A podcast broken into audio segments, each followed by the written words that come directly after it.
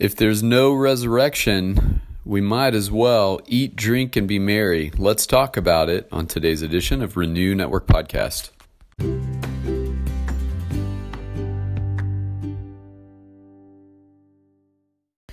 Good morning, my friends. We are moving on today in our study of 1 Corinthians 15. We're going to be looking at verses 29 through 32. Now, I will say from the outset that this particular uh, section of Paul's teaching on the resurrection of the dead uh, presents us with uh, some troubling uh, considerations.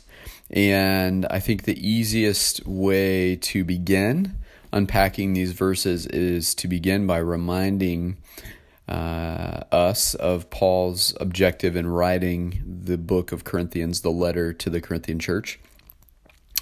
Uh, the letter is written as a letter of correction, and throughout, Paul is addressing issues that exist within the Corinthian fellowship of believers.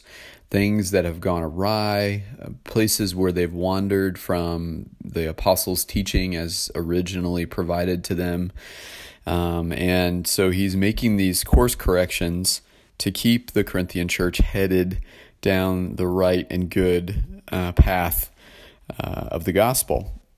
And even in this issue of resurrection, Paul has been correcting them because there was a mistaken notion among some Corinthian believers, and we're not sure how they concluded this. Perhaps there was some false teaching or some outside influence that was um, causing some to embrace this belief, but some, as is revealed in uh, 1 Corinthians 15 12, um, say that there was no resurrection of the dead. And so there were believers in the fellowship espousing that belief.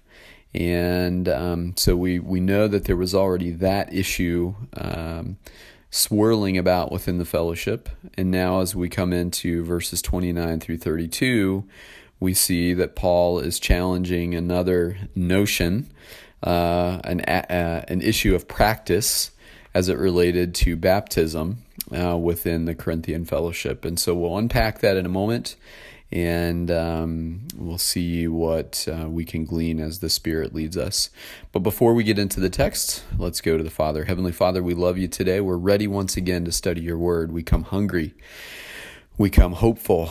Uh, prepare us, heart, mind, body, and soul, so that we might be receptive to your word and we might be open channels uh, to your word as its message um, uh, opens within us, plants seeds of faith within us, um, give us ears to see, eyes, uh, understanding eyes, um, and willing spirits to take action on your word today. And uh, help us, Lord God, direct us as we seek to apply your word to the maximum spiritual benefit as it is our desire to grow to be more like your Son, Jesus. And we pray all these things in your name. Amen. All right, 1 Corinthians 15 29 through 32. Now, if there is no resurrection, what will those do who are baptized for the dead?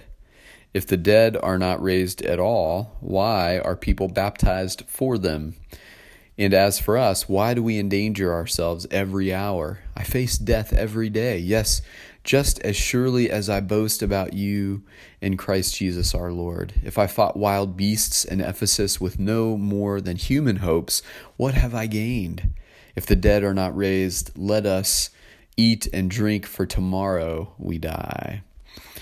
Now, as Paul begins this section, um, he addresses the issue that he uh, addressed earlier in verse 12. Um, the idea that some were embracing that there was no resurrection. And he says, if there's no resurrection, what will those do who are baptized for the dead?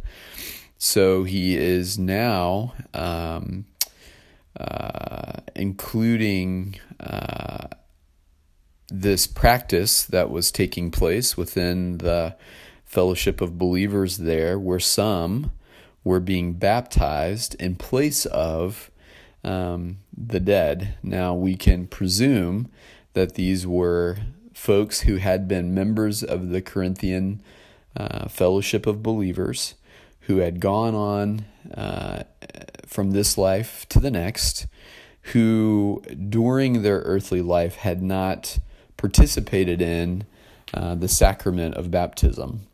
And so the presumption we can make is that some were standing in their place, possibly with the belief that um, a person's uh, faith profession must be accompanied by baptism, that baptism was a rite that was uh, requisite, that was a uh, requirement and so some were standing in the place. So this could too be revealing a spurious teaching that had worked its way into the actual practice of the church. Now, this is not to say that every uh, believer in the Corinthian fellowship embraced this idea that they could uh, be baptized for a dead uh, believer who was a friend or family member.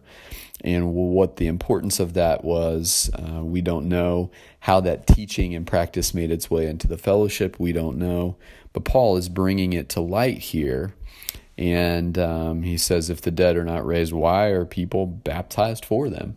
Uh, so if they're um, if they're questioning resurrection, what good is being baptized for a dead person?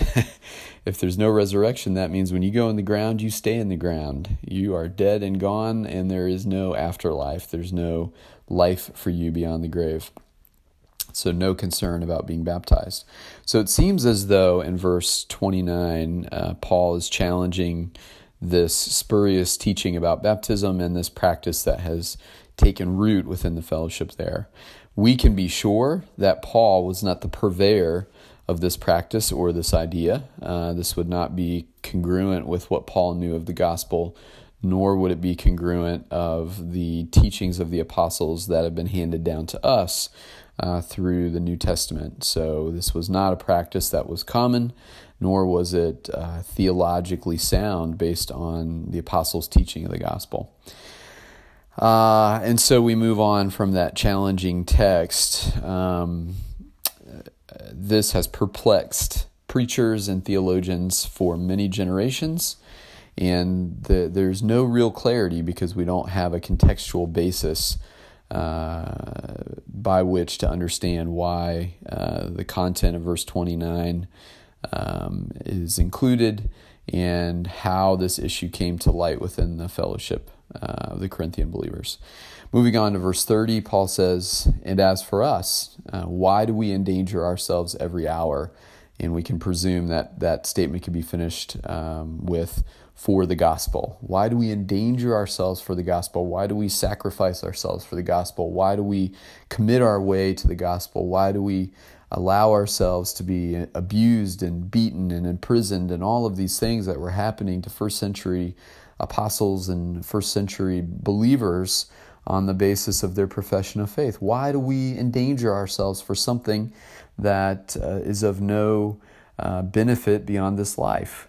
He says, I face death every day. Yes, just as surely as I boast about you in Christ Jesus our Lord. In other words, I'm constantly lifting up your faithfulness in Christ, and I am constantly putting myself at risk for the gospel. Why would I do this? Why would I fight off wild beasts in Ephesus if I had nothing more than human hopes for this life, if, if I had no promise of the seal and guarantee of resurrection uh, given to us by our Lord and Savior Jesus Christ, why would I do these things? I would be crazy. If there's no resurrection, we might as well eat, drink, and be merry. Let's just throw a party because when we die, this whole earthly experiment is done. We leave these tents, we leave these bodies, it's all over. So party up. Uh, why would I do these things if I did not trust in and believe with all my heart that I am sealed in Christ for the day of resurrection? It would be pointless. And I love the point that he's making. And I, and, and I want to remind you, my friends, how critical it is that we hold to the apostles' teaching, how critical it is that we hold to the truth of the gospel, that there is indeed a promised resurrection, that Jesus is the first fruits of the resurrection, and he was raised to life after three days in the grave. And that is a seal and a guarantee and a promise that all who put their faith in him will be subject to the same. We too have the promise of resurrection in Christ. And so we hold fast to that truth and we don't let anything uh, slip in to challenge that belief or to uh, cause us to stand on uh, a weak foundation. We stand on the truth of resurrection in Christ. Uh, and um, if Jesus was raised, we too shall be raised in him. So stand firm in your resurrection today, my friends. And I hope that this uh, time of teaching was encouraging and informative. And I pray too that God will continue to help these words resonate in your hearts as you consider them today. God bless.